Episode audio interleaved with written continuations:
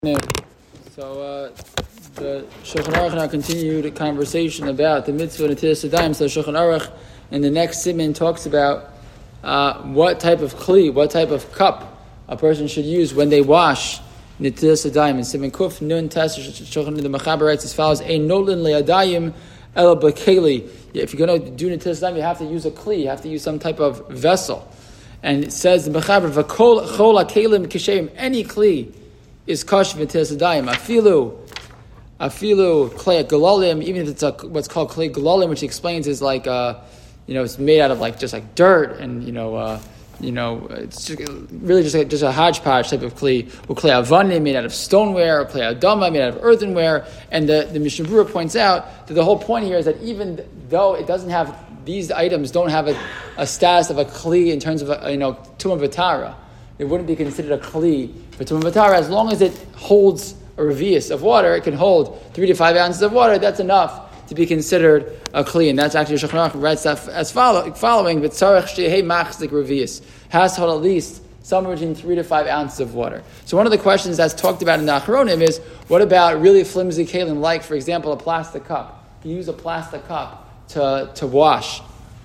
So the, uh, the Minchas Yitzchak uh, writes that he thinks it's not appropriate to use a, a, plastic cup. It's, it's mamish made, you know, to be used one time. It's not even considered like one of these kalim.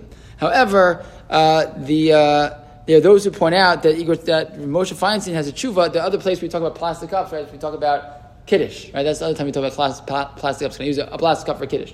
So Moshe has a tshuva where he writes that the only reason he's concerned about, uh, you know, uh, disposable cups for kiddush because it doesn't have a status of a of a of a kos in terms of you know uh, being a kos shel bracha and kiddush needs a, a nice kos etc. But he never says anything about not being called a kli.